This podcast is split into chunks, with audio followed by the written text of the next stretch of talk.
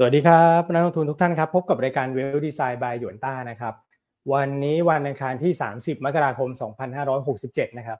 วันนี้อย่างที่พี่อันบอกไว้นะเกริ่นไว้ตั้งแต่เมื่อวานนะครับว่าเอ่อไม่เข้าหนึ่งวันนะแต่ผมครับผมผมจะบอกว่าลาหรือหรือเปล่าเนี่ย ผมไม่แน่ใจนะครับเพราะว่าบางทีเขาก็บอกเขาบอกลานะ แต่เขาก็ยังทำงานนะวันนี้เขายังตื่นตีห้าครึ่งมาปลุกพวกเรา นะครับใช่ฮะคือตื่นเถิด ตื่นเถิดชาวหยวนต้านะมาทำงานกันได้แล้วนะครับ แล้วก็ตอนนี้ก็ยังติดตามงานต่อเนื่องนะแล้วคุณพี่จะหยุดครับทำไมผมอันนี้ไม่เข้าใจเหมือนกันนะคุณแม็กซ์นะ ใช่ฮะ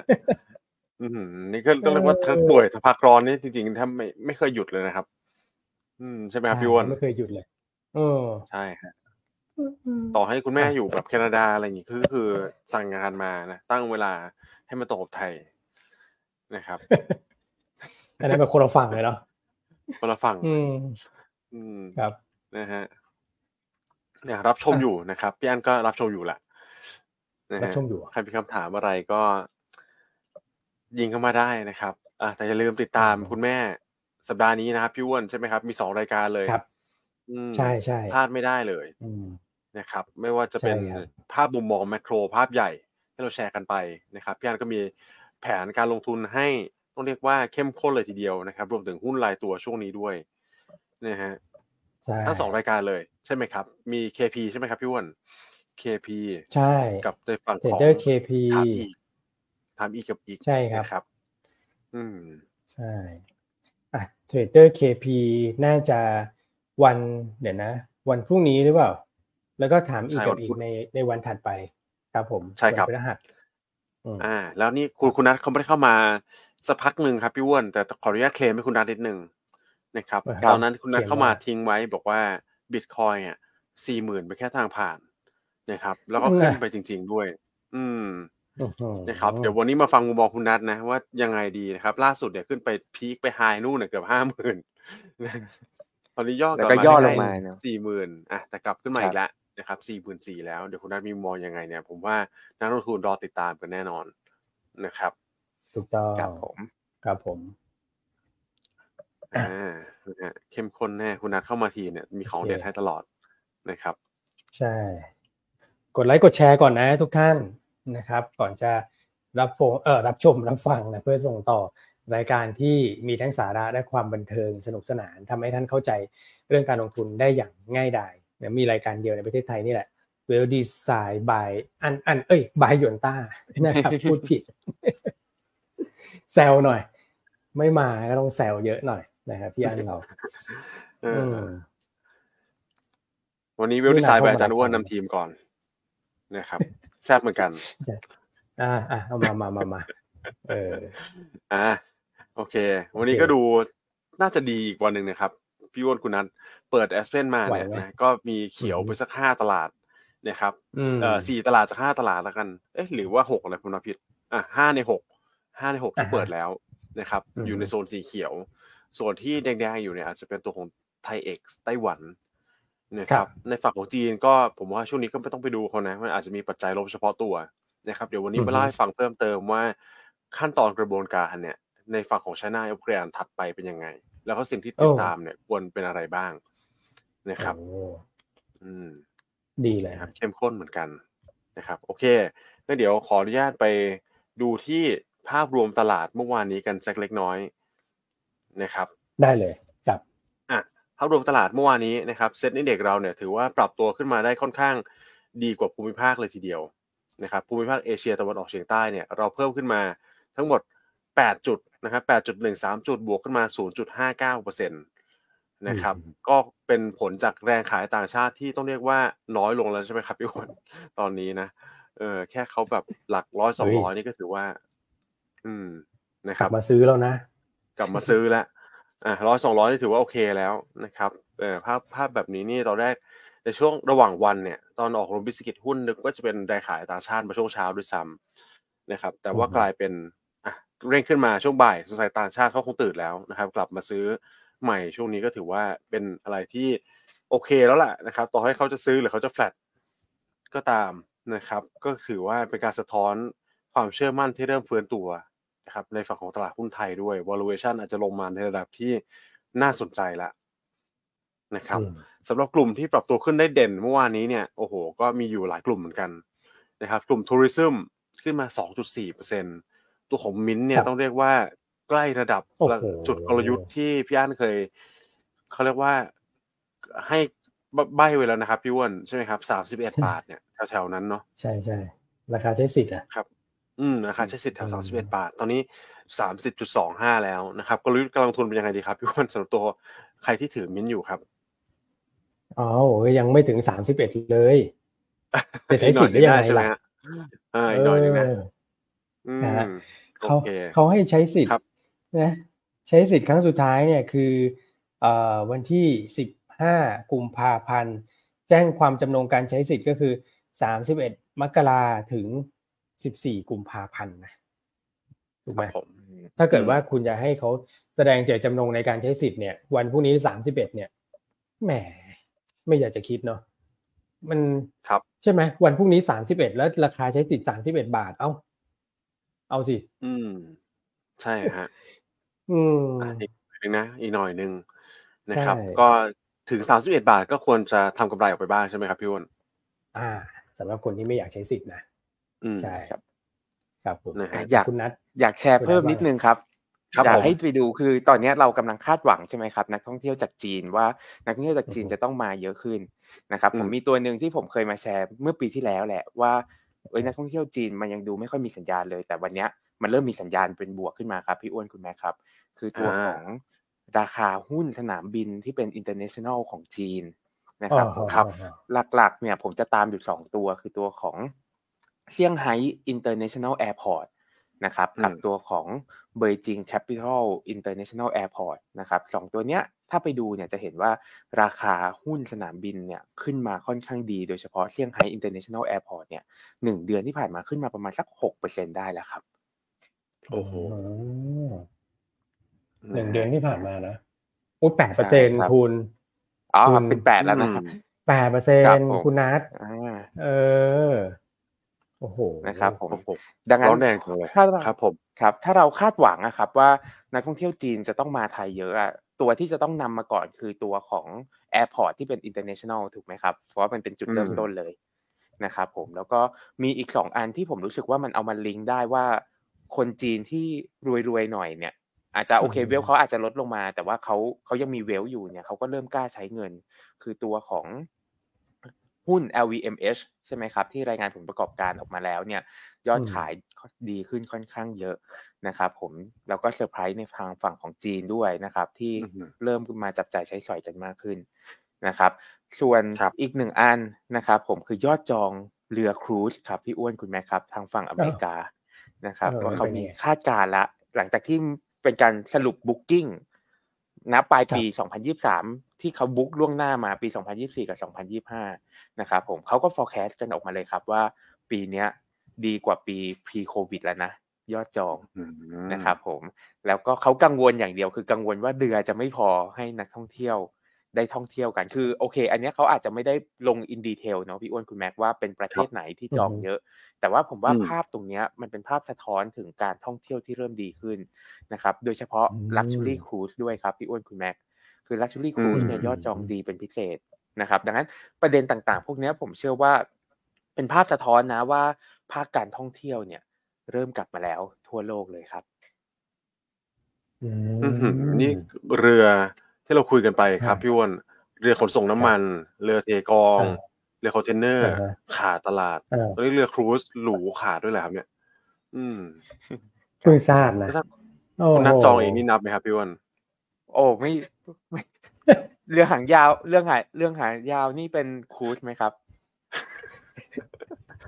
เออนะเอออัอันนี้น่าสนใจนะ เรื่องของเรือครูซเนี่ยแล้วผมมีอีกอีกข้อหนึ่งด้วยนะครับที่อาจจะคือเสริมคุณนัทสักเล็กน้อย คือสนามบินฮ่องกง นะครับตอนนี้ต้องเรียกว่าขยายเวลาเปิดทำการการเช็คอินด้วยนะครับ จากปกติเนี่ยบ่ายสามนะตอนนี้ย้ายเพิ่มไปห้าทุ่มอืมนะครับ อ่าโอ้โหคนเข้าไปขนาเพิ่ดมไปนั้ห้านทุ่ม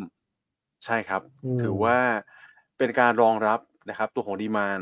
ในฝั่งของการท่องเที่ยว ผมคิดว่าส่วนใหญ่ก็จะเป็นเอาบาวแหละ ก็คือออกนอกประเทศนะครับ อืม ก็ถือว่าเป็นอีกเป็นอีกหนึ่ง indicator นะ ที่ตอนนี้ต้องต้องเรียกว่าอาจจะเป็น pent-up demand ในฝั่งของนักท่องเที่ยวฮ่องกงแล้วก็จีนนี่แหละนะครับที่จะมาเฉลิมฉลองกันในช่วงของตรุษจีนที่เราทำการออก paper ไปเมื่อเมื่อวานนี้นะครับ เพราะว่าในฝั่งของตรุษจีนเนี่ย ธุรกิจจะปิดหมดเลยนะครับ คือบังคับไม่ให้ห้ามทำงานถูกไหมครับพี่อ้วนถูกครับนะครับโอ้นี่ก็คืออิจฉาเขาเหมือนกันเนาะนะครับ ห้ามทำงานเลยนะ อืมก็อยากแล้วก็กระตุ้นการจับจ่ายใช้สอยไม่ว่าจะเป็นการเดินทางภายในประเทศหรือว่า ต่างประเทศนะครับอืมอ่าตอนนี้ก็ดูเหมือนจะมีแรงเก็งกำไรเข้ามาเล็กน้อยแล้วนะสำหรับหุ้นที่มีการเชื่อมโยงกับตัวของตุรจีน ใช่ไหมครับเมื่อวานนี้เนี่ยอ่ามากันเรื่อยๆนะครับ ก็ท่องเที่ยวเนี่ยเป็นหนึ่งในกลุ่มที่น่าจะได้อานิสงส์เต็มๆด้วย ครับ อืมถ้าฟังแบบนี้แล้วก็ดูเหมือนจะมีโมเมนตัมไปต่อนะ คือผมเข้าใจเลยเพราะว่าอย่างปีที่แล้วเนี่ย อาจจะผิดหวังไปใช่ไหมตรุษจีนก็คือ พอเขาเปิดประเทศกันเหมือนพี่น้องชาวจีนก็แบบด้วยความที่ถูกล็อกดาวน์กันมานานเนี่ยเขาก็จะไปเยี่ยมญาติกันในประเทศกันก่อนถูกไหมครับไม่ไม่ได้เดินทางกันกันแบบโอ้โหตอนโควิดใช่ไหมฮะแต่คราวนี้ปีนี้เป็นปีแรกที่ผมคิดว่าแบบปล่อยฟรีเต็มที่แล้ว แล้วก็ไปเยี่ยมญาติไปอะไรกันมา เรียบร้อยหมดแล้วอะนะครับ น่าจะเห็นภาพของการออกมาท่องเที่ยวจริง ๆ แล้วแหละนะแล้วก็ประเทศไทยก็ โอ้โหมีการประโคมข่าวกันไปต้องบอกว่าเป็นการโฆษณาที่เอ่อเป็น soft power นะอันนี้เรียกเป็น soft power ได้ก็คือ พอมีการเซ็นเอ่อตัวของฟรีวีซ่ากันระหว่างสองประเทศเนี่ยนะครับ ทางการจีนก็ไปโปรโมทในประเทศเขาด้วย ก็เป็นข่าวแบบครึกโครมกันเลยทีเดียวก็เลยทำให้ผมคิดว่าประเทศไทยอะเป็นเป้าหมายหลักเลยสำหรับตรุษจีนรอบนี้นะครับ เราก็ต้อนรับพี่น้องชาวจีนเต็มที่นะนะว่าถาว่าถาว่าเทวานะฮะ เมื่อกี้พี่อ้วนพูดภาษาจีนเหรอฮะภาษาจีนภาษาจีนนะฮะแปลแปลว่าอะไรครับพี่อ้วนไม่รู้ฟังเข้ามาอีกทีจีชี่เฉียวเมาอะไรอย่างเงี้ยนะอาจจะอาจจะดูสำเนียงไม่ได้ แต่ว่าเอออยากจะพูดอยากจะสื่อสารเนี่ย เราต้องเป็นแบบใช่ไหมเออคือคนไทยที่แบบต้อนรับนักท่องเที่ยวที่แบบเออเตรียมพร้อมเต็มที่นะครับช่วงนี้เพราะว่าอะไรวะเราหวังแค่การท่องเที่ยวนี่แหละ นอกนั้นนี่กลจักรทางเศรษฐกิจเนี่ยใช่ไหมคุณนัท มันยังไม่ทำงานสักเท่าไหร่เลยอะ อืมครับ โอเคฮะครับอะท่องเที่ยวเด่นเลยเมื่อวานนี้ใช่นะครับ มีอีกหลายกลุ่มที่เด่นเหมือนกัน transport transport นี่ก็เป็นเป็นไงเรือเป็นหลักนะฮะ ใช่ไหมครับพี่อ้วนเรือนี่ไม่เคลมไม่ได้นะอืมเรือไม่เคลมไม่ได้ PRM ก็มาแล้วนะครับ เมื่อวานนี้ใช่ TTA ก็ฟื้นมาแล้วตามตัวของคริปโตอืม ใช่ไหมครับ โอ้โหใช่ใช่ร้อนแรงเลเด่ยนทีเดียว ใช่ครับ คือ TTA ตอนนี้น่าจะเล่นเล่นคริปโตมากกว่าแล้วใช่ไหมครับพี่อ้วนอืมเคลื่อนไหวตามตัวของบิตคอยเป็นหลักเลยนะครับ เออ ไม่ได้มองเป็นเรือแล้วฮะ ตัวนี้ใช่นะครับทรานสปอร์ตก็เลยเป็นอีกกลุ่มหนึ่งที่ดูเด่นเมื่อวานนี้นะแล้วก็มีตัวของ property นะครับ รวมถึง commerce ด้วย property ผมสันนิษฐานว่าจะเป็นตัวของ commercial property นะครับที่อืมก็ส่วนใหญ่ก็มักจะไปเชื่อมโยงกับการท่องเที่ยวการจับจ่ายใช้สอยการบริโภคนี่แหละนะครับ ครับ อืม ก็ขึ้นมาค่อนข้างเด่นเลยใช่ครับ AWC ใช่ไหมครับครับ อ่า ตัวของ CPN เมื่อวานนี้ก็มาเด่นเลยนะครับ อืมฮึอืม อ่าโอเค วันนี้ก็น่าจะเป็นทิศทางที่พอบวกได้ต่อนะครับ อ่าแต่ว่าฮ่องกงเนี่ยถ้าเราดูละฮ่องกงจีนไต้หวันเนี่ยอยากให้ปิดแถบนี้ออกไป นะครับเป็นปัจจัยลบเฉพาะตัวถ้าไปดูแอสเพนตอนนี้ก็นั่นแหละครับแค่สามแค่สามดัชนีนั่นแหละที่ตอนนี้แดงๆอยู่ที่เหลือเขาก็เขียวกันได้นะครับอืมฮึฟันฟลอต่างชาติเมื่อวานนี้ก็ดูดีขึ้นนะครับ ซื้อสุทธิมากลับมาเป็นร้อยห้าสิบล้าน แล้วค่อยๆทยอยสะสมไปนะครับเล็กๆน้อยๆก็ถือว่า happy เหมือนกัน แต่ว่าสิ่งที่ happy กว่าดูจะเป็น program trade เมื่อวานนี้ครับ พี่โอนคุณนัทซื้อสุทธิเข้ามาบ้างแล้วเก้าร้อยสามสิบล้านนะ อืมครับเห็นขายกี่วันติดต่อกันใช่ไหมครับ นี่ก็พลิกกลับมาใช่เป็นทิศทางบวก คล้ายกับตัวของ fund flow ต่างชาติเลย เมื่อวานนี้เราให้สถิติไปสองอันที่มันตรง match กันพอดีเลยใช่ไหมครับ อันนี้ก็น่าจับตาเหมือนกันนะเออว่าต่างชาติเขาขาย 16 วันติดนะครับโปรแกรมเทรดก็ขายสุดที่ 16 วันติดนะครับพอต่างชาติครับพลิกกลับมาซื้อโปรแกรมเทรดก็พลิกกลับมาซื้อด้วยเช่นเช่นเดียวกัน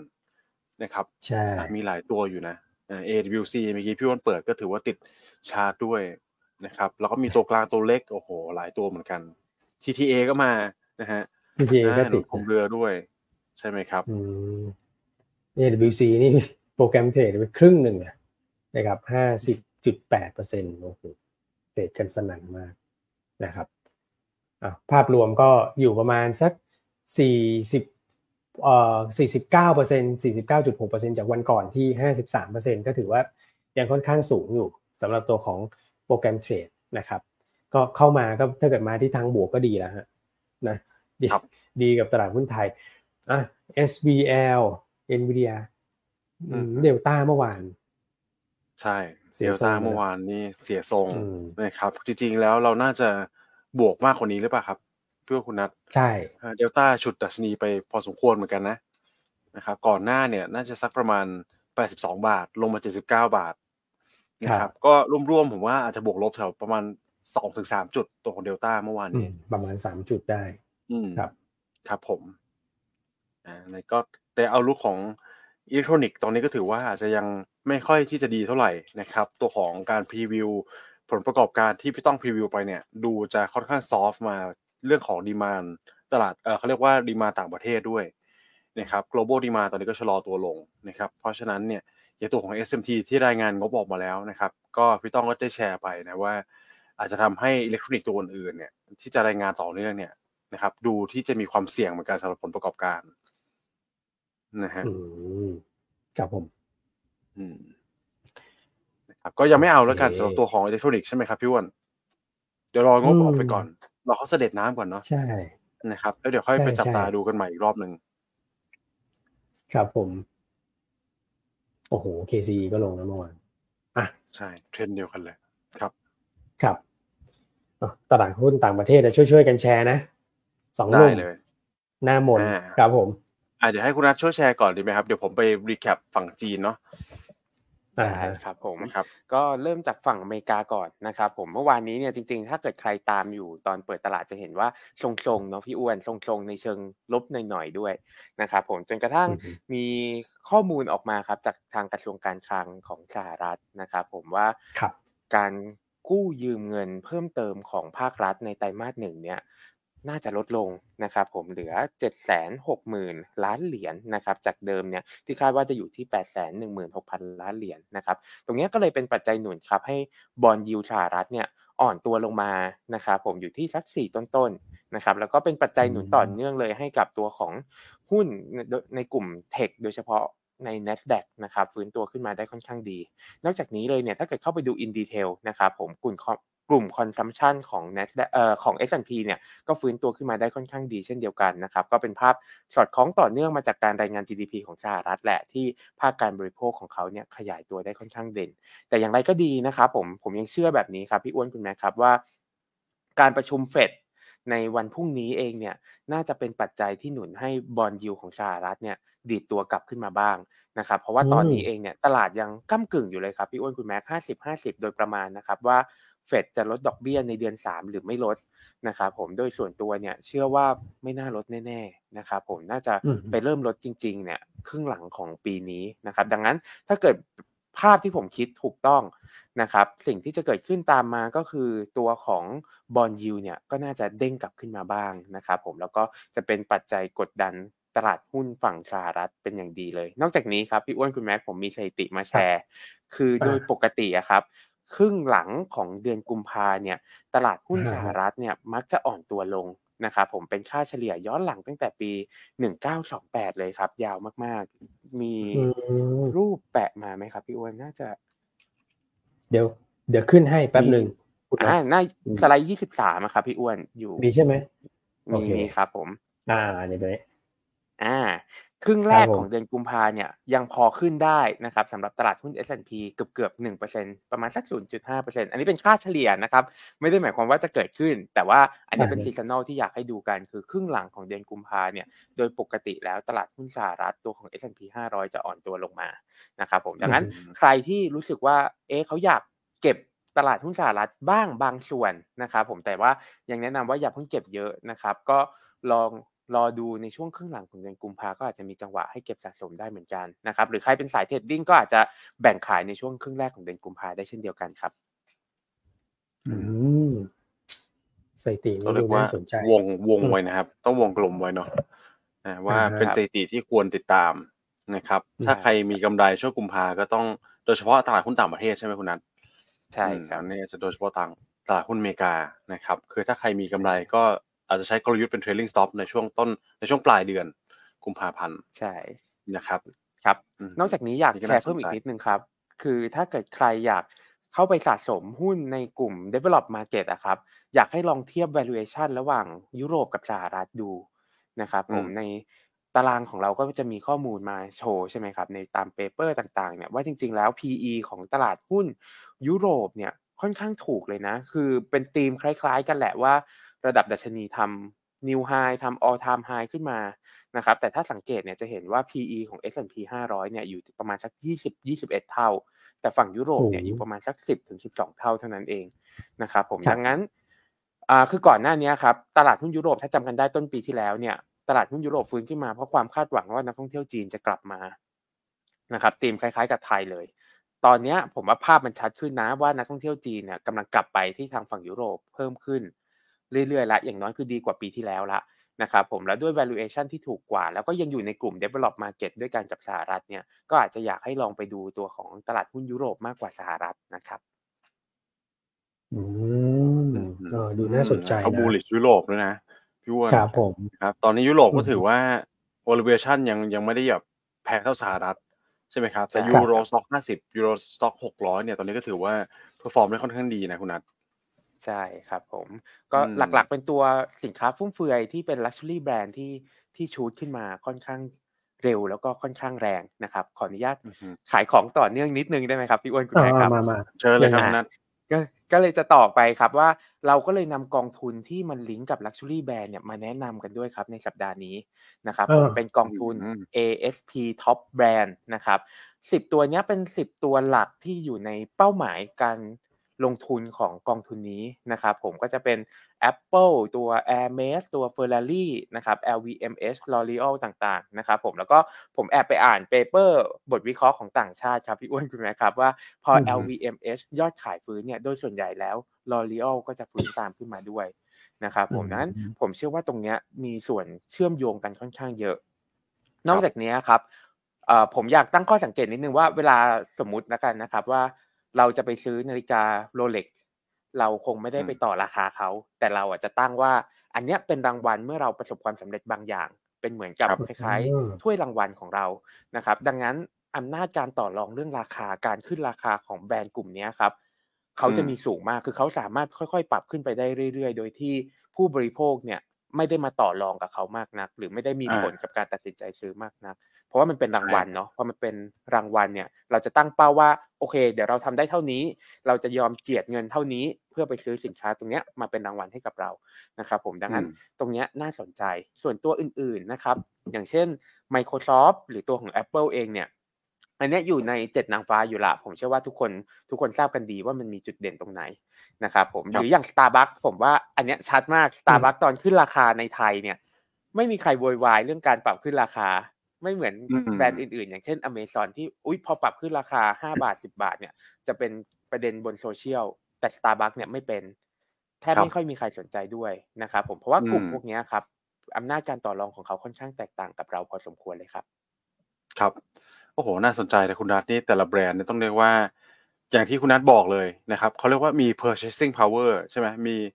การปรับราคานะครับ pricing power ขออภัย pricing power นะครับที่ค่อนข้างมากเลยทีเดียว อย่าง Rolex ที่คุณนัทบอกเนี่ยนะของหรูนี่ก็คือ แค่ปัจจุบันไม่ต้องปรับใช่ไหมหรือว่าต่อให้ปรับเนี่ยคนก็ยังต่อแถวกันอยู่เลยใช่ไหมครับใช่ครับ waiting list นี่ก็คือทะลุไปไม่รู้กี่ปีแล้วนะฮะแม้สภาวะตลาดแบบนี้เนาะนะครับใช่แต่ครับคุณนัทลองดูสังเกตดูสิครับ คือสิบแบรนด์เนี้ยที่คุณนัทยกมาเนี่ย เป็นแบรนด์ที่พี่อ้วนเขาใช้หมดเลยนะอ่าอืมเขาเลยปิดกล้องหนีไปเลยตอนนี้นะครับ เออนะก็เป็นเป็นดัชนีที่ น่าสนใจเลยทีเดียวอะครับพี่อ้วนกลับมาแล้วอืมรีบกลับมาเลยแล้วคกรัลับบมาแล้วเออ ใช้สิทธิภาพพิงหน่อย ไม่รู้จักโดยเฉพาะลรูปม้าเนี่ย ผมว่าน่าจะใช่เลยพี่อ้วนน่าจะคุ้นชินเป็นอย่างดีเออไม่รู้จักเลย รู้จักแต่ Visa Mastercard เพราะว่ากดเงินสดเขาอยู่ ตอนนี้ว่าอืมไหนกองกองทุนอะไรคุณแนะนำครับผมคุณบอกชื่อกองหรือยัง ASP อืม Top Brand ครับ ครับผมอืม ก็ครับน่าสนใจแน่นอนลงทุนผ่านหลักทรัพย์หยวนต้าได้นะครับอืมแน่นอนนะครับ อ่า เป็นหนึ่งของในกองทุนเด็ดที่ต้องเรียกว่าน่าสนใจมากๆนะนะฮะเพราะปกติเราอาจจะไม่ได้หยิบยกยุโรปมาแนะนำมากเท่าไหร่นักตัวคุณนัทครับนะครับ จากสถานการณ์เรื่องของเศรษฐกิจก่อนหน้านี้ แต่อันนี้ก็ถือว่าเป็นธีมที่เก่งแบรได้ค่อนข้างชัดเหมือนกันนะครับใช่ก็ครับผมฝากไปด้วยนะ ASP Top Brand อ่า ก็สามารถโทรติดต่อได้เลยนะครับ0 2 0 9 8 0 0 0นะครับผมครับอ่าเราขายหมดเนาะพี่อ้วนคุณแม่ครับ ทั้ง กองทุนลดหย่อนภาษี S S F R M F นะครับกองทุน E S G นะครับผมสามารถติดต่อเข้ามาซื้อได้เลยนะครับแล้วก็อันนี้ที่พี่อ้วนเปิดนะครับเป็น Market ครับ b e t อันนี้เป็นทีเด็ดเลยคือ เราอาจจะได้เห็นพี่แชมป์เอาตลาดหุ้นไทยมาพูดบ่อยๆนะครับแต่ว่าต่างประเทศเนี่ยพี่แชมป์อาจจะมีมาแตะไม่มากนักนะครับอันเนี้ยผมเอามาเล่าให้ฟังนิดนึงคือเวลาเราดูอะครับ ให้ดูสองตารางด้านขวาเป็นหลักนะครับผมยิ่งเยอะยิ่งดีแล้วกันนะครับ คือเป็นตัวภาพสะท้อนครับว่าเอ่อดัชนีที่ปรับตัวเพิ่มขึ้นมา หรืออ่อนตัวลงไปเนี่ยมีความแข็งแกร่งมากน้อยแค่ไหน คือถ้ายิ่งเยอะเนี่ยแล้วดัชนีขึ้น แสดงว่ามีความแข็งแกร่งในการปรับตัวขึ้นค่อนข้างมากนะครับอืมแต่ถ้าดัชนีขึ้นแต่ตัวเลขสองตัวเนี้ยมีไม่เยอะ แสดงว่าความแข็งแกร่งค่อนข้างน้อย ผมยกตัวอย่างอย่างเช่นตัวของ NASDAQ เนี่ยจะเห็นว่าครับ High Low Difference อยู่ที่ 0.33 หมายความว่าหุ้นที่ทำ New High ในรอบ 52 สัปดาห์เมื่อเทียบกับหุ้นที่ทำ New Low ในรอบ 52 สัปดาห์เนี่ยส่วนต่างมีไม่เยอะ 0.33%เท่านั้นนะครับแล้วก็หุ้นที่ยืนเหนือเส้นค่าเฉลี่ย 200 วันเนี่ยมีไม่ถึงครึ่ง ดังนั้นการอืมปรับตัวขึ้นของตลาดหุ้น NASDAQ เนี่ยจะค่อนข้างกระจุกตัวครับยกตัวอย่างง่ายๆเหมือนตอนเดลต้าขึ้นแล้วพาตลาดหุ้นไทยอืมขึ้นนะครับ ดังนั้นอืมความแข็งแกร่งในการยืนในที่สูงๆนานๆเนี่ยมันอาจจะมีไม่มากนัก นะครับผมก็ครับตารางเนี้ยจะมาช่วยในการเลือกประเทศต่างๆ ในการเข้าไปลงทุนนะครับผม อืม ก็คือต้องต้องเป็นเป็นตัวเลขที่สูงใช่ไหมครับ ในคอลัมน์สองคอลัมน์ขวานะครับใช่ที่คุณนัทแชร์ไปเนี่ย Stoxx ยุโรปหกร้อยก็ถือว่าสูงทั้งคู่เลยคุณนัทใช่ high ครับโลผมดิเฟนซ์หกจุดแปดนะครับ ตัวของจำนวนหุ้นนะ ที่คิดเป็นเปอร์เซ็นต์ที่ยืนเหนือเส้นค่าเฉลี่ย200 วันเนี่ยสูงถึงเกือบ 70เลยนะ69 ครับนะคใช่รับครับโอ้โหตารางนี้สุดยอดเลยครับพี่อ้วนอื้อหือ สุดยอดเลย ใช่ครับ มีลืคุณมนัทของมีสุดยอดที่เราต้องเก็บไว้มาฝากตลอด เออเดี๋ยวๆเปิดเปิดเลย ดูได้ที่ไหนบทวิเคราะห์คุณใช่ไหมครับวันพีคใช่วันนี้ครับ ผมอยู่ในอืมฟันพิกนะครับ จะออกทุกๆวันอังคารนะครับ ผมสำหรับคนอืมที่เป็นลูกค้าอยู่แล้วก็สามารถเข้าไปดาวน์โหลด paper ได้เลยครับ โอเคนะครับก็แต่อจะย่าลืมว่าอ่า อ่า มีข้อมูลอะไรคุณ จะมีข้อมูลหลากหลายนะครับ ผมแล้วก็มีอืมเป็น short short brief แล้วกันในแต่ละประเทศนะครับว่าในแต่ละประเทศในแต่ละประเทศดูมีความน่าสนใจยังไง หรือมีปัจจัยเสี่ยง มีปัจจัยที่ต้องติดตามยังไงสั้น ๆนะครับผมแล้วก็กองทุนแนะนำในแต่ละสัปดาห์รวมถึงกราฟต่างๆ ที่สรุปรายละเอียดครับ ดูอืมสุดยอดนะครับอ่าผมก็ได้น้องไบร์ทมามาช่วยทำค่อนข้างเยอะครับ ก็เลย paper นี้ได้ยาวหน่อยครับอ่าที่ที่จัดรายการด้วยกันเมื่อวานเนี่ยนะ ใช่ตอนใช่บ่ายเนี่ยนะรับตอนบ่ายโมงบ่ายโมงนะเมื่อวานครับนะทุกวันจันทร์ครับอืมเนี่ยพอไปฟังแล้วก็ได้อะไรดีๆเยอะนะครับ หลอกถามคุณนัทไปเรื่อยในรายการอะ เออนะครับชอบไปฟังนะครับอะเราเราติดตามนะฮะทั้งบทวิเคราะห์แล้วก็รายการอะไรนะ global Global insight เหรอ Insight ของคุณครับอ่า global Wave insight นะครับ ทุกครับวันจันทร์ตอนบ่ายโมงนะ ไม่ควรพลาดครับด้วยประการทั้งปวงครับผมอะ โอเค อันนี้ในฝั่งของยุโรป คุณนัทมองว่าน่าสนใจแล้วก็ลงทุนผ่านกองนี้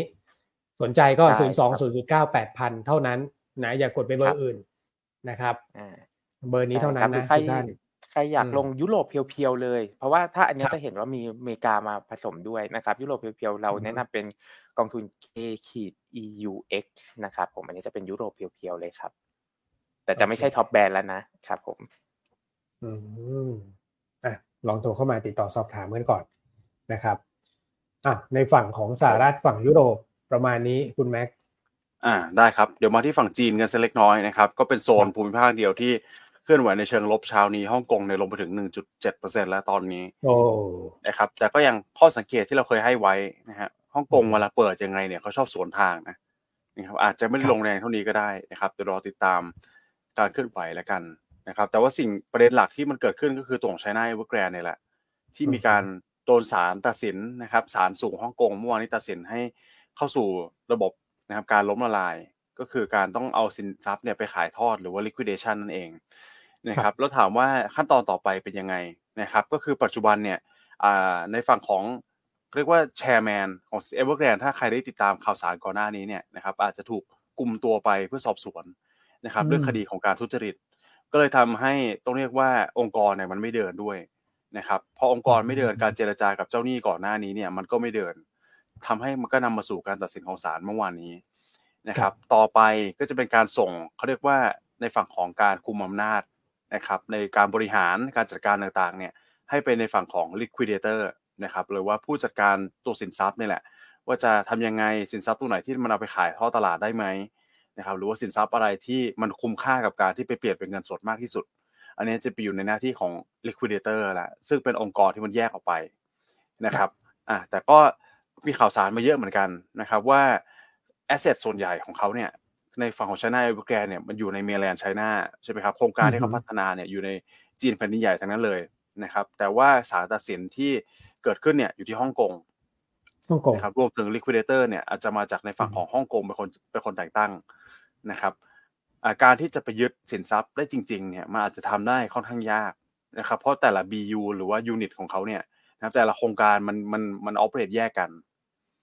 นะครับการที่จะเข้าไปยึดสินทรัพย์ทั้งหมดแล้วมันใหญ่ขนาดนี้เนี่ยนะครับมันก็ทำได้ค่อนข้างยากเพราะฉะนั้นอันนี้เป็นปัจจัยแรกที่ต้องติดตามว่าจะมีสินทรัพย์อะไรที่เขาประกาศออกมาไปขายกับตลาดได้บ้างนะครับอะข้อที่ 2 เรามาดูในฝั่งของ market reaction บ้างเมื่อวานนี้หุ้นเอเวอร์แกรนเนี่ยปรับตัวลงมา 21% นะครับ market cap นี่ต้องเรียกว่าเคยเป็นเบอร์หนึ่งของจีนนะในในแง่ของผู้พัฒนาอสังหาริมทรัพย์นะครับตอน peak ๆเนี่ย market cap เขาอยู่ที่ 2 ล้านล้านครับพี่วณคุณนัทถือว่าใหญ่มากๆเลยนะสองล้านล้านนี่น่าจะเอาอสังหาไทยไปรวมกันไม่รู้จะถึงหรือเปล่าเลยนะครับผมคิดว่าไม่ถึงนะอสังหาไทยทั้งประเทศเลยเนี่ยไม่ถึงนะครับแต่ตอนนี้มูลค่าตามตลาดเหลือแค่หนึ่งหมื่นล้านเท่านั้นเอง Market Cap นะจะสองล้านล้านเหลือแค่หนึ่งหมื่นล้าน ต้องเรียกว่าเล็กกว่าผู้ประกอบการรายเล็กของไทยเป็นที่เรียบร้อยแล้วนะครับ อ่า ก็มีความกังวลเข้ามาในฝั่งของบอลเนี่ยนะครับตราสารหนี้ที่เขาออกขายอยู่เนี่ยนะครับ ถ้าเราไปซื้อต้องเรียกว่า discount เก้าสิบเก้าเปอร์เซ็นต์แล้วนะ อืม หรือว่านักลงทุนคิดว่าโอกาสที่มันจะเกิดขึ้นในการที่เขาไปจัด เอ่อเขาเรียกว่าไปปรับปรุงโครงสร้างกับเจ้าหนี้เนี่ยมันแทบจะไม่มีเลยนะครับ แต่อย่างไรก็ตามตอนนี้ถึงแม้ว่าศาลจะตัดสินไปแล้วว่าให้ล้มละลาย นะครับก็ยังสามารถเจรจากับเจ้าหนี้ได้อยู่นะครับ ไม่ใช่ว่าจะเจรจาไม่ได้แล้ว ว่าจะเกิดอะไรขึ้นต่อไปนะครับสิ่งที่ผมคิดว่าตลาด concern ตอนนี้ก็คงไม่ใช่เรื่องเอเวอร์แกรนแล้วแหละนะครับเพราะอย่างที่พี่อั้นแชร์ไปเมื่อวานนี้ว่าเป็นสิ่งที่ตลาดเขาคาดหวังกันมาสักพักนึงแล้วนะครับว่ามีโอกาสล้มสูงนะครับแต่สิ่งที่ควรจับตาในลำดับถัดไปก็คือบริษัทอื่นๆ สังหาที่มีการเขาเรียกว่าผิดนัดชำระหนี้เป็นที่เรียบร้อยแล้ว แล้วตอนนี้อยู่ระหว่าง process ในการเจรจากับฝั่งของเจ้าหนี้ นะครับถ้ามันเป็นแบบนี้แล้วมันเกิดขึ้นในหลายบริษัท อันนี้ผมว่าเป็นจะมีผลกระทบอย่างมีสำคัญต่อเศรษฐกิจนะครับแต่ถ้าเป็นรายเดียวแล้วรายอื่นเห็น แล้วก็ต้องรีบเจรจา แล้วมันเจรจากันสำเร็จเนี่ยนะครับผลกระทบอาจจะไม่ได้มากต่อระบบเศรษฐกิจเท่าไหร่นักนะครับแล้วก็มีพี่ท่านหนึ่งถามเข้ามาว่า แล้วจะกระทบต่ออสังหาไทยหรือเปล่านะครับจริงๆก็อยากจะโฆษณานิดหนึ่งในฝั่งของเปเปอร์เอ่อ property ที่ออกไปช่วงวันที่ 12 ธันวาคม นะครับแล้วก็มีการเขียนค่อนข้างละเอียดเลยว่าจีนเป็นแบบนี้ความเสี่ยงของจีนเนี่ยมันมันมากมันมากกว่าไทยมากมากอยู่แล้วนะครับแล้วผู้ประกอบการไทยเนี่ยมีการ take action ยังไงบ้าง ในปีที่ผ่านๆมาในการลดตัวของเอ่อหนี้สินนะครับแล้วก็ทำให้สภาพงบดุลเนี่ยมันแข็งแกร่งมากขึ้น ตอนนี้ต้องบอกว่าคนละเรื่องนะครับคนละบทกันเลย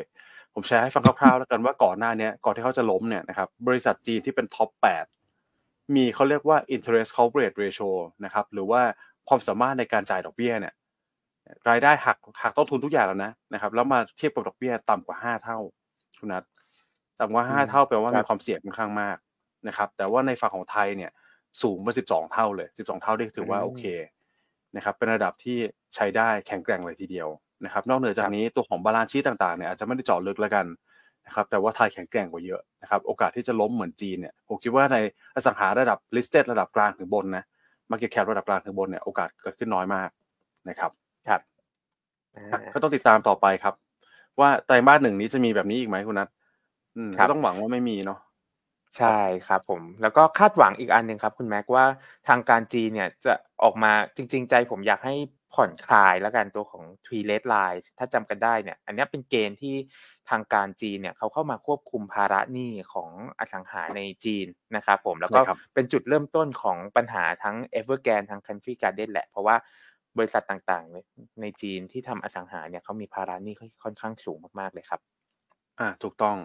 นะครับในเปเปอร์ก็มีเขียนบอกด้วย three red line นะครับอยากให้ติดตามกันว่าอะมันคืออะไร แล้วทำไมเขาต้องมีการบังคับใช้เนี่ยจริงๆผมก็มีการไล่ประวัติจีนไปค่อนข้างเยอะนะ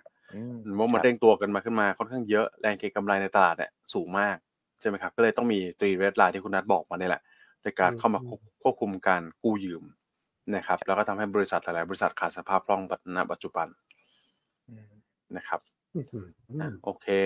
ถ้าเป็นลูกค้าเนี่ยผมว่าน่าจะอ่านได้อ่านแล้วล่ะ นะฮะ ไม่มากก็น้อย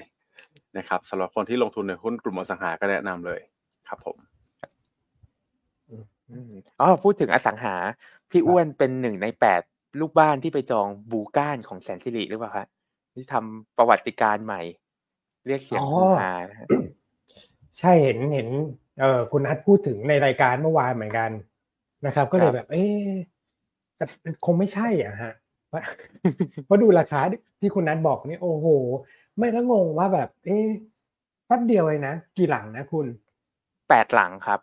ราคาแปดหลังใช้เวลา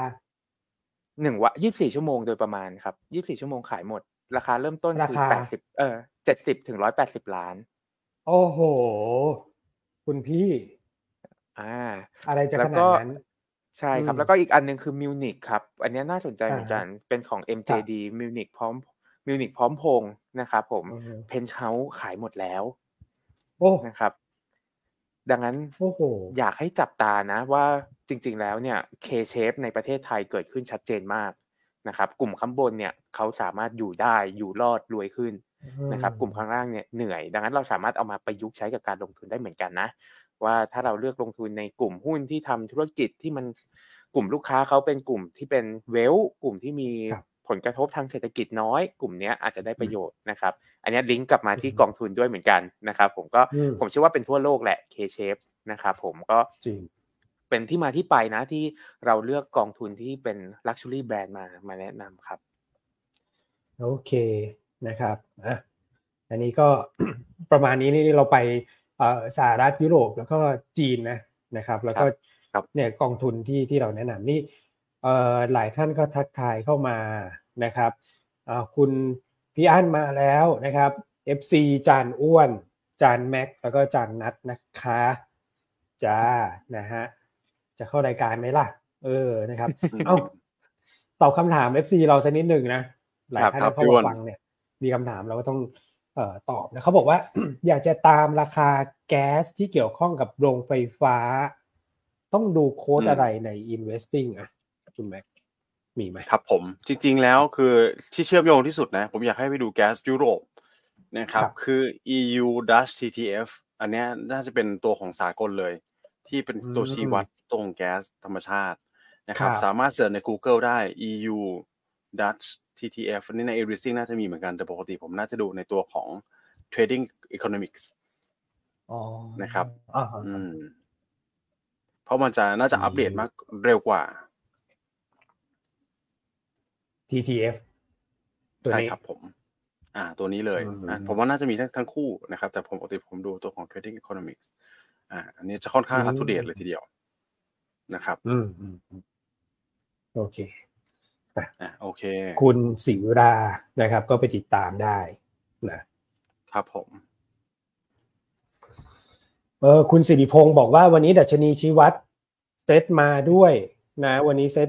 บวกบวกแน่เลยคุณนัดมาเอ้คุณยังไม่เสียสถิติไปอีกใช่ไหมคุณยังได้อยู่ใช่ไหมเสียไปวันเสียไปวันหนึ่งครับพี่อ้วนมีเสียไปวันนึงครับไม่เป็นไรหรอกวันหนึ่งนิดเดียวครับผมนะฮะแต่คุณนัดเข้ามาแล้วตลาดมันจะบวก แล้วก็คุณพี่สวนะครับ ถามว่าไอเทลราคาย่อมายังน่าสนใจไหมก็ยังน่าสนใจนะ เพราะว่าผลประกอบการไตรมาสสี่จะโตทั้ง Q on Q แล้วก็ year year รวมถึงซิมโฟนีออเคสตราด้วยนะครับ อันนี้ก็ โตจะโตทั้ง Q ทั้ง year เหมือนกันนะครับราคาหุ้นช่วงนี้อาจจะพักๆมาหน่อยเพราะว่าก่อนหน้านั้นเนี่ย outperform มาเยอะนะครับคือคนอาจจะแบบเหมือนตัวไหน outperform ก็เดี๋ยวค่อยเล่นตอนใกล้ๆงบออกอะไรอย่างเงี้ยนะครับแล้วก็มางัดตัวที่อยู่ในโซนด้านล่าง แต่ว่าจริง ๆ แล้วก็เป็นโอกาสนะสำหรับคนที่เน้นแบบ value หรือว่าสาย fundamental เนี่ยนะครับทั้ง 2 ตัวราคาหุ้น valuation ไม่แพงนะครับแนวโน้มการเติบโตชาตินะฮะด้วยธีมที่แบบ ไม่ว่าจะเป็นตัวของ cloud หรือว่า data center เนี่ยเขาก็ได้หมด แล้วก็ตัวของ digital economy ของรัฐบาลที่กำลังจะเกิดขึ้นตอนงบประมาณปี 67 ได้ได้ใช้กันเต็มที่ด้วยนะครับ ก็ได้ทั้งคู่ครับ ไม่ไม่ได้น่ากังวลนะราคาลงมานะโอเคฮะต่างประเทศครบไหมคุณคุณแม็กแล้วมีอะไรต้องติดตามกันบ้าง ได้เลยครับอาตามประเทศอยากที่อยากให้ติดตาม แล้วเป็นปัจจัยที่เราอาจจะยังไม่ได้พูดถึงไปแล้วกัน นะครับหนึ่งเลยคือเรื่องของ e a r n i n g นะครับการรายงานประกอบการในฝั่งของสหรัฐต้องบอกว่าสัปดาห์นี้หนาแน่นจริงๆนะครับหุ้นเทคขนาดใหญ่เนี่ยมากันหมดเลยนะครับเริ่มจากตัวของ Microsoft แล้วก็ Alphabet หรือว่า Google นั่นเองนะครับตัวแม่ของ Google ที่จะรายงานในวันนี้ รวมถึง Apple Amazon แล้วก็ตัวของ Meta ด้วยนะ Facebook นี่นะครับที่จะรายงานในวันพฤหัส อันนี้ก็เป็นคีย์ไฮไลท์5ตัวนะครับที่เชื่อมโยงกับ NASDAQ โดยตรงเลย นะครับแล้วก็น่าจะมีผลต่อ S&P 500 พอสมควร นอกเหนือจากนี้ครับพี่อ้นคุณนัทอยากจะให้ติดตามการประกาศขายพันธบัตรของกระทรวงการคลังสหรัฐด้วยนะครับ ตอนนี้ตัวเลขคาดการณ์ออกมาแล้วนะครับคาดการณ์ว่ารวมเนี่ยจะอยู่ที่หนึ่งหนึ่งแสนสองหมื่นหนึ่งพันล้านเหรียญสหรัฐนะครับคาดจะประกาศในวันพรุ่งนี้ภายในวันวันนี้หรือพรุ่งนี้นี่แหละวันนะครับเอ่อแต่ถ้าเวลาไทยผมคิดว่าประมาณพรุ่งนี้นะครับน่าจะเห็นกันแล้วอ่าว่า ยอดเม็ดเงินที่เขาจะรีฟันเนี่ยเท่าไหร่นะครับก็คือการเขาออกไป cover เหมือนเหมือนเขาเรียกว่าการโรเวอร์หุ้นกู้ด้วยใช่ไหมครับคล้าย ๆ กันนะครับรวมถึงการออกพันธบัตรรุ่นใหม่มาเพื่อเสริมสภาพคล่องทางการคลังด้วยนะครับดูซิว่าเท่าไหร่ ถ้าออกมามากกว่าค่าที่หนึ่งสองหนึ่งนะผมใช้งี้แล้วกันหนึ่งสองหนึ่ง billion นะครับถ้าออกมามากกว่าค่าอาจจะส่งผลให้ bond yield เนี่ย กระโดดกลับขึ้นไปได้ ครับนะครับ อืมเพราะว่าเป็นสิ่งที่ตลาดคาดไว้ ตอนนี้ก็ถือว่าsoft ลงมาพอสมควรนะครับสำหรับตัวของ bond yield สิบปีนี่ก็เป็นที่มาที่ไปด้วยแหละว่าทำไมในฝั่งของเอเชียเหนือ หรือว่าตลาดหุ้นที่มี growth กะ tech ช่วงนี้ rebound ได้ค่อนข้างดีนะครับโอเคโอเคอันนี้ก็เป็นที่นอกเหนือจากเนี่ยก็มี FOMC ใช่ไหมครับอันนี้แน่นอนทุกท่านคงจดมาในปฏิทินอยู่แล้วแหละนะครับ ตัวเลขการจ้างงานนะครับอ่าแล้วก็ในฝั่งของทะเลแดงนิดนึงไหมครับพี่ว้นคุณนัท ทะเลแดงตัวนี้ก็ยังเดือดอยู่ใช่ไหมนี่ ก็เดี๋ยวรอท่าทีของในในฝั่งของสหรัฐด้วยนะครับ ซึ่งคุณไบเดนเนี่ยเขาก็ยังไม่ได้มีการออกมาตอบโต้ในทันทีนะนะครับ ก็คงจะเป็นลักษณะของการชั่งน้ำหนักอยู่แหละ เพราะว่าตอนนี้เนี่ยคนที่อยู่ก็คือเออไม่ใช่เดโมแครตไงเป็นฝั่งของรีพับลิกันเนี่ยเขาก็โอ้โห เพราะมันเป็นประเด็นทางการเมืองด้วยถูกไหมคุณแม็กใช่ครับก็ยุด เออ ยังไงนะเคลื่อนไหวยาก ต้องเรียกว่าเคลื่อนไหวยากเลย ในการจะเขาเรียกว่าตัดสินใจตอบโต้เนี่ยนะครับ ก็ต้องตอบโต้อย่างระมัดระวังนิดนึงนะครับ เพราะว่าเป็นปีของการเลือกตั้งถ้าทำอะไรในในในเวที่มันผิดไปจากที่ประชาชนเขาคาดหวังไว้เนี่ย อาจจะกระทบต่อความค่าค่าค่าค่าความนิยม ซึ่งก็ไม่ค่อยดีอยู่แล้วนะตอนเนี้ยสำหรับตัวของคุณไบเดนนะครับตอนนี้ก็เลยอยู่เลยระหว่างพิจารณานะครับ ว่ามีทางเลือกไหนที่จะตอบโต้ได้บ้าง นะครับแต่ว่าแรงกดดันนะมีแน่นอนนะครับเพราะว่าในฝั่งของนาวิกโยธินสหรัฐใช่ไหมฮะเสียชีวิตไปสามรายบาดเจ็บอีกยี่สิบห้าเนี่ย มันก็เป็นเป็นที่ต้องการจากประชาชนแหละ ในการตอบโต้ในสักสักทางใดสักทางหนึ่งนะครับ ครับผม ก็รอดูนะครับเขาบอกว่าอาจจะมีการตอบโต้นะครับตามมาก็คือในช่วงประมาณสักหัวค่ำบ้านเขาก็คือเนี่ยเช้าตรู่บ้านเรานะครับ รอติดตามก่อนแล้วกัน นะเพราะฉะนั้นราคาน้ำมันที่ปรับตัวลงมาเมื่อคืนเนี่ยจากเรื่องนี้ด้วยรอดูท่าทีคุณไบเดนรอดู o p e ป Plus นะครับวันที่หนึ่งกุมภาแล้วก็เรื่องของเศรษฐกิจจีนนะครับว่ากลัวว่าพอสังหามันมีประเด็นเกิดขึ้นแล้วก็ไปทำให้เศรษฐกิจชะลอนะครับแต่ผมคิดว่าเรื่องของทะเลแดงเนี่ยยังไม่ไม่น่าจะคลี่คลายโดยง่ายนะครับเพราะว่าอันนี้สหรัฐเองเนี่ยยังไงก็ต้องแสดงท่าทีตอบโต้แน่นอน อย่างที่คุณแม็กบอกเพราะว่าเรื่องนี้เรื่องใหญ่นะครับมีทหารเสียชีวิตด้วยสามท่านเนี่ยนะครับผมคิดว่าเขาคงไม่ยอมง่ายๆนะครับก็น่าจะทำให้ตัวของราคาน้ำมันดิบเนี่ยถ้าเกิดดูเช้าวันนี้ก็เด้งกลับขึ้นมาหน่อยแล้วนะครับประมาณสัก 0.5%นะครับกลุ่มพลังงานก็ยังเป็นกลุ่มที่ถ้าเกิดว่าจะ hedging กับประเด็นตรงนี้ก็จะมีกลุ่มพลังงานนะครับเรือขนส่งน้ำมันนะครับวันนี้ตัวของ Prima Marine อาจจะ soft มานิดนึงใช่ไหมเพราะว่าตัวของซื้อหุ้นคืนก็แตะเบรกละนิดหนึ่งนะครับเมื่อวานซื้อน้อยนะซื้อไม่ถึงแสนหุ้นเลย นะครับแต่ว่าในแง่ของภาพรวมผลประกอบการก็ดีนะครับรวมถึงเรื่องของสถานการณ์ในทะเลแดงก็ดีเนี่ยผมคิดว่าย่อลงมาก็เขายังมีรูมให้ซื้ออยู่เยอะนะครับ ก็ช่วยจำกัดดาวไซด์ได้นะครับกับอีกเรือเทกองท่านก็ถามกันมานะไม่ขึ้นสักทีเพราะว่า BDI ตอนนี้ก็ถอยกลับลงมาอีกแล้วนะครับเมื่อคืนอาจจะถูกกระทบจากเรื่องของอสังหาในจีนนี่แหละ ก็เลยทำให้เรือใหญ่เนี่ยมันลงเรือใหญ่ก็คือเรือขนพวกเหล็กพวกอะไรพวกนี้ครับลง นะครับแต่ในส่วนของพีเชียดเองเนี่ยนะผมคิดว่าราคาตรงนี้ดาวไซด์ค่อนข้างจำกัดนะครับและเรือเล็กไม่ลงเนี่ยราคาหุ้นก็ไม่ควรจะถอยลงมานะครับก็รอจังหวะการฟื้นตัวขึ้นไปนะครับอันนี้คือ commodity ผมคิดว่าเรื่องทะเลแดงถ้าเกิดตราบใดที่ยังไม่มีสัญญาณการแบบคลายตัวที่ชัดเจนนะประกอบกับทางรัสเซียกับยูเครนเองก็มีประเด็นกระทบกระทั่งกันเป็นระยะ และดูท่าทางว่าจะแรงขึ้นด้วยเนี่ยนะครับสินค้าโภคภัณฑ์โดยภาพรวมเนี่ยผมยังมองว่าย่อมาก็ยังมีลุ้นที่จะ ดีดกลับขึ้นไปได้ต่อนะครับ แต่คราวนี้เนี่ยก็อาจจะต้องรอดูการประชุมเฟดอย่างที่คุณคุณนัทบอกด้วยแหละนะครับ เพราะว่ามันก็จะกระทบกับตัวของค่าเงินดอลลาร์นะครับ ก็ถ้าเกิดจังหวะแกว่งพักลงอะไรลงมาเนี่ยก็ยังมองเป็นโอกาสนะนะครับ แล้วก็รวมถึงตัวของอะไรอะเรือคอนเทนเนอร์ด้วย RCL เนี่ยนะครับ เพราะว่าค่าเช่าตู้เนี่ยเขาบอกว่าคือมันอาจจะไม่ไปไม่ถึงแบบหมื่นเหรียญต่อตู้ เหมือนตอนแบบรัสเซียยูเครนนะเพราะว่าตอนนั้น pent-up demand ก็แย่งกันด้วยนะนะครับแต่ตอนนี้ขึ้นมาประมาณสักห้าสี่ห้าพันเหรียญมันก็ครึ่งหนึ่งอะของรอบนั้นนะแล้วตู้ก็แบบขาดแคลนมากเพราะว่าเขาต้องวิ่งกันไกลขึ้นไงนะ RCL ก็ถ้าเกิดว่ามองในแง่ของภาพภาพรวมเนี่ยได้ประโยชน์ตรงๆเลยนะเพราะว่าค่า freight ที่เห็นนะก็คือคอนเทนเนอร์เนี่ยเป็นอันเดียวที่แบบ ขึ้นอย่างเดียวขึ้นแล้วก็ค้างอยู่ข้างบนไม่มีย่อเลย BDI ยังมีย่อนะเรือขนส่งน้ำมันยังมีย่อ แต่ว่าคอนเทนเนอร์นี่ไม่ย่อเลยนะครับแต่ว่างบงบไตรมาส 4 ของ RCL ไม่ดีนะ ต้องบอกกันไว้ก่อนนะครับแต่ว่าไตรมาสหนึ่งน่าจะกลับมา แล้วก็เรือลำนี้ข้อดีก็คือเงินสด 15,000 ล้านอะนะครับแล้วก็หนี้ที่ไปดูเนี่ยหนี้ระยะยาวมีแค่ประมาณสักห้าหกพันเองนะครับแล้วตัวนี้ market cap สองหมื่นนะครับเงินสดในมือเนี่ยค่อนข้างเยอะ นะครับผมยังคิดถึงโอกาสว่าเออถ้าเกิดไม่ซื้อเรือมาซื้อหุ้นคืนดีกว่าไหมอะไรอย่างเงี้ยนะนะครับ เหมือนที่พีมามาดีนทำอะเออนะครับอะเป็นประมาณนี้ ส่วนเรื่องในประเทศในประเทศ ก็จะมีเรื่องนี้นิดหน่อยนะคุณนัทคุณนัทมองอยังไง เรื่องออกบอลอะไรพวกนี้ต่างประเทศเนี่ยเขาไม่ออกมานานแล้วนะผมว่า ผมว่าส่วนส่วนตัวผมว่ามันดูมีความน่าสนใจนะครับ พี่อ้วนคุณแม่ครับ โดยเฉพาะถ้าเราไปออกบอลในจีนหรือญี่ปุ่นอย่างเงี้ย สมมติว่าผมไปออกบอลที่ญี่ปุ่น อัตราดอกเบี้ยมันก็ต่ำมากๆเนาะแล้วก็เราก็ล็อกยูไปเลย คือต่อให้เขาขึ้นดอกเบี้ยในอนาคตเราก็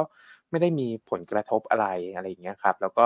ตัวของจีนเองเนี่ยจริง ๆ ถ้าเกิดเข้าไปดูข้อมูลเช้าวันนี้จะเห็นว่าบอลยูของจีนเนี่ยปรับตัวลงมาอีกละเพราะคาดหวังนโยบายกระตุ้นเศรษฐกิจเพิ่มเติม นะครับดังนั้นตรงนี้ผมมองว่าเป็นโอกาสนะของของไทยเราเลยแหละที่จะไปออกตัวของพันธบัตรในญี่ปุ่นแล้วก็ในจีนครับ เพียงแค่ว่าเรื่องของค่าเงินเองเนี่ยทางภาครัฐอาจจะต้องมีแผนป้องกันความเสี่ยงตรงนี้นิดนึง แต่เชื่อว่าตรงนี้เป็นโอกาสครับ อืมครับผม ก็น่าจะดีนะ ถ้าเกิดว่าไปออกบอลต่างประเทศบ้างนะครับ ได้เป็นเงินสกุลต่างประเทศหรืออะไรอย่างเงี้ยนะ แต่ว่า มันก็คือด้วยเหตุผลเนี่ยที่เขาให้ไว้เนี่ยนะที่รัฐมนตรีช่วยคลังเขาบอกว่า ไม่ได้แบบเขาเรียกว่าอะไรอะเจตนาว่าจะต้องไปแบบระดมทุนต่างประเทศมาเพื่อที่จะเอามาใช้ในประเทศในภาวะดอกเบี้ยที่แบบมันต่ำหรืออะไรอย่างเงี้ยนะแต่ว่าจริง ๆ ผมว่าเขาใช้นะนะครับ เพราะว่าตอนนี้ถ้าเกิดเราไปออกบอลกันเยอะแล้วตลาดหุ้นกู้เองปีนี้ก็โลเวอร์กันเยอะเนี่ยมันรบกวนสภาพคล่องในประเทศหนักมากนะครับ ปีนี้ นะครับ อันนี้ยังไม่รวม dim sum bond เลยนะถ้าเกิดว่ามันมีโปรเจกต์ไหนที่แบบมันเป็นสกุลเงินต่างประเทศ แล้วคุณก็จับ matching เงินกันเนี่ยออกบอลต่างประเทศแล้วให้มัน match ไปเลยเนี่ยมันก็ไม่ได้กระทบกับค่าเงิน แล้วก็อย่างที่คุณนัทบอกน่าสนใจก็คือ ญี่ปุ่นจีนเองเนี่ยดอกเบี้ยเขาแบบค่อนข้างที่จะถูกมากนะครับแล้วก็คุณจุลพันธ์ก็บอกใช่ไหมว่าฮ่องกงเองก็นักลงทุนก็ให้ความสนใจอะไรอย่างเงี้ยนะครับผมว่าดีด้วยมันจะไม่ได้รบกวนยิวในประเทศมากนัก นะครับมามาดูบอลยิวไทยสักนิดหนึ่ง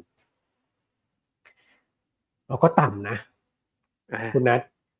ต่ำครับ แต่เออแต่ญี่ปุ่นต่ำต่ำกว่าเราเยอะ พอสมควรเลยฮะอ่าโอ้ใช่ครับ แล้วก็เรื่องอืมเรื่องสภาพคล่องที่เมื่อกี้พี่อ้วนพูดถึง ก็ก่อนอันเนี้ยคที่รับคนกังวลว่า เอ๊ะเดี๋ยวภาครัฐ ออกหุ้นกู้เพิ่มมามาดูดเงินออกจากตัวของ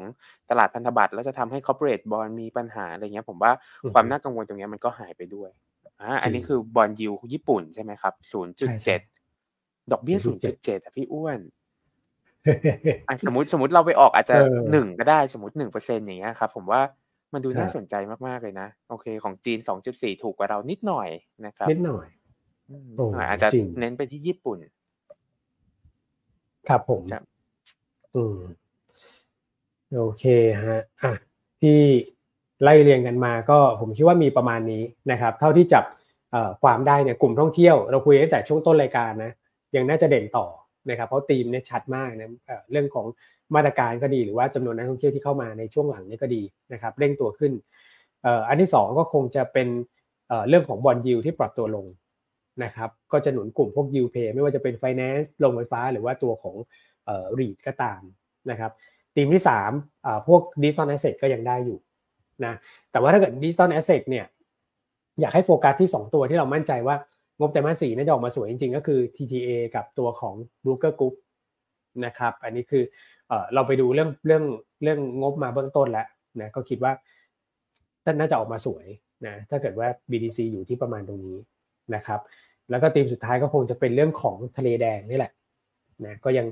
เอ่อถ้าเกิดว่ากลุ่มพลังงานวันนี้ย่อมาเนี่ยผมเชื่อว่าย่อแล้วไม่ยุบนะย่อแล้วก็น่าจะมีคนสู้อยู่นะครับเอ้ามาดูภาพตลาดวันนี้สักนิดนึงนะครับฮ่องกงกับจีนเขาไม่ค่อยสู้เท่าไหร่นะ คุณแม็กอ่ายังเราจะยังไม่เอาสู้ไงใช่ไหมครับย่างเอ่อเลยผมคิดว่าไม่เป็นไรนะครับ แต่ว่าตลาดหุ้นไทยอย่าไปก็อย่าอย่างที่บอกเลยปิดสามตลาดที่ออกไปนะครับ ซึ่งวันเนี้ยผมมองว่าคงเราคงไม่ได้เกี่ยวข้องกับเขามาก เพราะเขาเป็นปัจจัยลบเฉพาะตัวจริง ๆ นะครับ ก็ยังมองเป็นการเคลื่อนไหวไซด์เวย์อยู่นะสำหรับตลาดหุ้นไทยเมื่อวานนี้บวกมาได้ค่อนข้างโอเคเลยนะครับ วันนี้ก็คงเคลื่อนไหวในกรอบที่บวกลบ 5 จุดนะครับ แล้วก็ยังคิดไว้เหมือนเดิมนะ ว่าอาจจะเห็นการขึ้นครับไปทดสอบ 1380 ได้ครับพี่วอนอืม ครับผม โอ้โหโอ้โหอะโอเคลุ้นกันนะ ขยับขึ้นบวกอีกสักนิดนึงภาคการเทคนิคจะได้ดูดีนะครับใช่ครับ อืมอะมาดูที่หุ้นแนะนำนะครับอืมตัวแรก GFPT อ่าอันนี้เกาะตีมคุณแม็กเลยตรุษจีนนะครับครับผมเอ่อพอไปดูตัวเลขมาเนี่ยหนึ่งสัปดาห์ก่อนตรุษจีน กลุ่มสินค้าเกษตรนะ ปรับตัวเพิ่มขึ้นเด่นเลยสองเปอร์เซ็นในสัปดาห์เดียวนะถูกต้องเลยเด่นมากนะครับเจฟแล้วทีก็เริ่จ็มดมาแล้วนะเมื่อวานนี้ มันเริ่มมาละเริ่มมาละอืมอ่ากราฟดูดีด้วยนะครับ แล้วครัก็บเจ็ดในสิบปีที่ให้ผลตอบแทนเป็นบวกนะครับ อันนี้คือสถิตินะพอเราไปดูfundamental เนี่ยในแง่ของผลประกอบการนะครับ คือไตรมาสสี่เยนเยียยังไงลงอยู่แล้ว เพราะฐานปีปีหกห้าเนี่ยสูงมากนะครับ แต่เทียบ Q on Q เนี่ยคนรอดูอยู่ว่าเอ๊ะไก่เนี่ยจะฟื้นกันเมื่อไหร่นะครับอืมปรากฏว่าอ่าคุณกิตวันนี้ออกบทวิเคราะห์ด้วย preview เนี่ยคาดกำไรไตรมาสสี่สามร้อยเจ็ดสิบเอ็ดเออสิสามร้อยเจ็ดสิบห้าล้าน นะฟื้นสิบแปดเปอร์เซ็นต์ QQ นะเออผมว่าใช่ครับตัวเลขฟื้นมาในระดับเนี้ยอาจจะดูดีกว่าที่ตลาดคาดนะครับใช่แล้วก็เอ่อลูกค้าต่างประเทศที่หายไปในไตรมาสสามก็กลับมาแล้วในไตรมาสสี่นะครับเอ่อในประเทศราคาโครงไก่อะไรก็ขยับขึ้น ต้นทุนก็ลงนะครับ เพราะฉะนั้นเนี่ยถ้าเกิดภาพเป็นแบบนี้เรามองไปได้เลยไหมคุณแม็กไตรมาสหนึ่งกำไรก็จะออกมาสวยนะถูกต้องเลยธุรกิจเนี่ยเท่าที่ผมสอบถามก็คือมีโอกาสอืมที่จะเติบโตทั้ง Q on Q แล้วก็ year on year ในไตรมาสหนึ่งนะ นะครับแต่ครับถ้า year on year เนี่ยโตเด่นเลยนะครับฐานเขาค่อนข้างต่ำแล้วก็ Q4 อืมที่เนี่ยที่จะรายงานเนี่ยนะครับคุณกิจก็มองครับว่าเป็นไฮไลท์ของปีด้วยถูกไหมครับพี่อ้วนสูงสุดใช่ของใช่ปีนะใช่ครับอืมงบครับงบผมแข็งแกร่งเลยทีเดียวสำหรับตัว GFPT นะครับอืมใช่ครับอะดูน่าสนใจนะครับ แนวต้าน 11.9 นะก็ครับผมสอดรับกับทีมจุดจีนที่กำลังจะมาถึงด้วยนะครับ ตัวที่สอง ธีมเรื่องของยิวที่ปรับตัวลงนะครับ เราก็อ่าหยิบยกตัวของสวัสด์มาแนะนำนะครับอ่าอืมตอนนี้บอลยิวของไทยเนี่ยลงสวนทางภูมิภาคนะครับ ผมคิดว่าหนึ่งก็คือดิจิตอลวอลเล็ตดูทำยากแล้วเลื่อนออกไปสองก็คือเงินเฟ้อมันต่ำมากนะครับมาตรการดูแลค่าของชีพเนี่ยทำให้เรายังอยู่ในภาวะเงินฝืดต่อเนื่องนะครับ ประเด็นที่ 3 ก็คือเรื่องของนี่แหละแนวทางในการบริหารจัดการหนี้สาธารณะของรัฐบาลนะครับที่จะไปกู้ต่างประเทศมากขึ้น ก็จะรบกวนยิวในประเทศเนี่ยน้อยลง ถ้าเกิดเป็นภาพแบบนี้นะยังไม่รวมประเด็นที่4นะที่รัฐบาลพยายามกดดันให้กรงงลดดอกเบี้ยเนี่ยผมว่ารัฐบาลแสดงท่าทีชัดมากนะครับไม่อยากให้บอลยูในประเทศเนี่ยมันขยับขึ้นด้วยเหตุผลอะไรก็ตามนะครับก็เลยทำให้พวกยูเพย์ไม่ว่าจะเป็น Finance ลงไฟฟ้านะครับหรือว่ารีดเนี่ยผมคิดว่าก็ยังเป็นกลุ่มที่ยังน่าสนใจนะสำหรับการลงทุนในปีนี้โดยเฉพาะหุ้นที่อยู่ทางต่ำอย่าง SAWAD นะครับเราก็เลยเลือกมาแนวต้าน 40.75 แล้วก็คุณตองคาดว่าผลประกอบการไตรมาส 4 จะโตสวยนะทั้ง year year และ Q1Q ถ้าไม่สวยก็จัดการคุณตองได้นะครับถ้าโตสวยนะแล้วราคาหุ้น laggard แบบนี้เนี่ยพองบออกมาผมคิดว่าต้องมีแรง short covering นะครับ year to date ราคาหุ้นลงไป 6%เนี่ยเซ็ตลง 3%มันก็ลงเกินไปสำหรับตัว SAWADนะครับตัวที่ 3เกาะธีมท่องเที่ยวนะครับ AOT อันนี้แนะนำเมื่อวานเนี่ยแนะนำเป็น เมื่อวานก็แนะนำวันนี้ก็แนะนำต่อเนื่องนะสำหรับตัวของ AOT นะครับแนวต้าน62 บาทนะครับเราก็คาดว่าวันนี้มี paper ด้วยคาดการผลประกอบการไตรมาสหนึ่งก็คือไตรมาสสี่ปกติเป็นไตรมาสหนึ่งของ AOT เนี่ยจะโตทั้ง Q ทั้ง year นะครับแล้วก็จำนวนนักท่องเที่ยวเองก็ปรับตัวเพิ่มขึ้นต่อเนื่อง แล้วก็ไปสอดรับกับธีมตรุษจีนด้วยนะครับแนวต้าน 62 บาทนะครับแล้วเดี๋ยวเดือนมีนาเนี่ยคุณท่านนายกนะก็จะประกาศ เรื่องของการที่จะให้ประเทศไทยเป็นหับการบินเนี่ยของภูมิภาคเอเชียเนี่ยประกาศแบบครั้งใหญ่เลยนะครับ ให้มันสะเทือนเรื่องของการท่องเที่ยวในภูมิภาคนะก็น่าจะเป็นบวกกับตัวของ EOT เช่นกันนะครับ สุดท้ายทางเทคนิคเดี๋ยวผมเหมาไปเลยนะ คุณแชมป์แนะนำตัวของ DCON นะฮะ DCON เนี่ยก็เป็นอีกตัวหนึ่งนะที่ผมว่าดูน่าสนใจ เพราะว่าอะไรรู้ไหมคือหุ้นในกลุ่มเขาเนี่ยถ้าเกิดนึกถึง DCON เนี่ยพวกวัสดุก่อสร้างพวกอิฐอะไรพวกเนี้ยนะ คนก็จะแบบ Q-CON ใช่ไหม Q-CON เนี่ยคืออิฐมวลเบาขึ้นไปก่อนละครับนะครับถ้าเกิดดูแบบรายรายสัปดาห์นะราคาหุ้นเนี่ย ร้อนแรงมากจากสี่ห้าบาทขึ้นมาสิบห้าบาทรองลงมาที่กำลังขึ้นสดๆร้อนๆช่วงนี้คือ Smart Concrete นะครับอันนี้ก็ทำอิฐมวลเบาเหมือนกันนะครับหรือจะเป็นตัวของ DRT กระเบื้องตราเพชรเนี่ยก็มีส่วนผสมของอิฐมวลเบาอยู่ ราคาหุ้นทุกตัวไปหมดแล้วลอยฟ้าหมดนะครับ DCON เนี่ยเขาเรียกว่าอิฐมวลกลางนะครับคุณภาพอาจจะสู้อิฐมวลเบาไม่ได้ แต่ว่าเป็นอิฐมวลคล้ายๆมวลเบาแต่ว่าเป็นสีเทาอะนะครับแต่ถ้าเกิดเราไปพอดกราฟเนี่ยปกติหุ้นสีตัวนี้จะเคลื่อนไหวแบบในทิศทางเดียวกันมีดีคอนที่ยังระกาศอยู่ ก็ถือว่าน่าสนใจในแง่ของระกาศเพย์ valuation ก็ไม่แพงนะครับปันผลก็ไปลุ้นเอาแล้วกันว่าปีนี้กำไรนิวไฮแล้วเนี่ยเขาจะจ่ายปันผลเยอะไหมนะครับทางเทคนิคแนวต้าน 49 สตางค์ นะครับก็มีประมาณเท่านี้สำหรับเวลดีไซน์นะครับอ้าวมีคำถามอะไรที่อยากจะตอบเพิ่มเติมไหมคุณแม็กคุณนัทอ่าเดี๋ยวลองไล่ดูคำถามนะครับ เท่าแก่น้อยสิบเอ็ดเอ่อทุนสิบเอ็ดจุดสามใช่ไหมครับแต่ผมคิดว่าถือได้นะ มันก็เป็นหุ้นหนึ่งที่เป็นความเชื่อมโยงนะธุรกิจอาหารเนี่ยนะครับแล้วก็มีความเชื่อมโยงกับจีนด้วย ไม่ว่าจะเป็นการที่เขาซื้อเราไป แล้วไปบริโภคในประเทศเขา นะครับรวมถึงนักท่องเที่ยวที่มาเนี่ยก็บริโภคเท่าแก่น้อยในประเทศนิยมนะอืมอย่างน้อยก็ผมว่ารันเทนได้สักประมาณเนี่ยหนึ่งถึงสองสัปดาห์นะครับ ในการเก็งกำไรตีตุดจีน เท่าแก่น้อยก็เป็นหนึ่งในตัวเลือกที่คุณกริดเขาเลือกมาครับพี่วอนนะฮะในการเก็งกำไรตีมนี้ นอกเหนือจาก GFT นะนะครับ ครับผม ใช่ใช่ใช่กลุ่ม finance ก็ต่อไปแล้วเนาะก็คงต้องเป็นท็อปพิกเราวันนี้นะครับตรงสวัสด์ใช่ หรือตัวหนึ่งจะเป็นติดล้อก็ได้นะครับ อืม ครับผมโอเค อืมอะโอเค คุณนัทมีอะไรอยากตอบคำถามเพิ่มเติมไหมครับอ่ามีมี LOT นิดนึงครับ LOT เราจะสู้สิงคโปร์ได้ได้ไหม จริง ๆ ต้องบอกว่าจุดจุดมุ่งหมายของการเดินทางมาท่องเที่ยวเรามาในประเทศเนาะใช่ไหมครับ ดังนั้นเราดูประเทศไทยเรามีความน่าสนใจในการท่องเที่ยวเนี่ย คนละแบบกับทางสิงคโปร์นะครับผมแล้วก็เชื่อว่าเรามีเสน่ห์ในภาคของการท่องเที่ยวมากกว่าสิงคโปร์นะนะครับ ดังนั้นผมคิดว่าการแข่งขันการเทียบกันแบบนี้อาจจะไม่ไม่ได้ตอบโจทย์ครับว่าว่า AOT จะชนะหรือจะแพ้สิงคโปร์แต่ให้ดูแล้วกันครับว่าประเทศไทยเรามีแหล่งท่องเที่ยวที่ดูน่าสนใจมากกว่าสิงคโปร์ครับแล้วก็คริปโตสั้นๆ นิดเดียว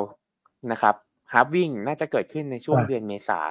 ปกติแล้วหนึ่งเดือนถึงสองเดือนก่อน halving เนี่ยราคาคริปโตจะวิ่งขึ้นอีกหนึ่งครั้ง ก่อนที่จะพักฐานอีกทีหนึ่งนะครับ หลัง halving เพียงแค่ว่าครั้งเนี้ยครับหลัง halving ไปแล้วเนี่ยมันอาจจะไม่ได้ลงแรงเหมือนรอบอื่นๆ เพราะว่ามี Ethereum ETF ที่รออยู่ด้วยนะครับดังนั้นอาจจะเป็นข้อมูลเอาไว้สำหรับจับจังหวะในการเก็งกำไรหุ้นที่สอดคล้องกับคริปโตเคอเรนซีละกันนะครับ โอเคอะหมดเวลาพอดี ให้คุณนัททิ้งท้ายแล้วกันวันนี้นะฮะครับผมก็ ขอบคุณทุกท่านนะครับที่รับชมมาจนถึงตอนนี้นะครับอืมถ้ามีข้อมูลอะไรที่อยากให้เราปรับปรุงอยากพัฒนาก็สามารถคอมเมนต์พิมพ์เข้ามาแจ้งเราได้เลย เรายินดีรับฟังทุกคอมเมนต์นะครับสำหรับวันนี้เราสามคนต้องขออนุญาตลาไปก่อน สวัสดีครับ สวัสดีครับ สวัสดีครับ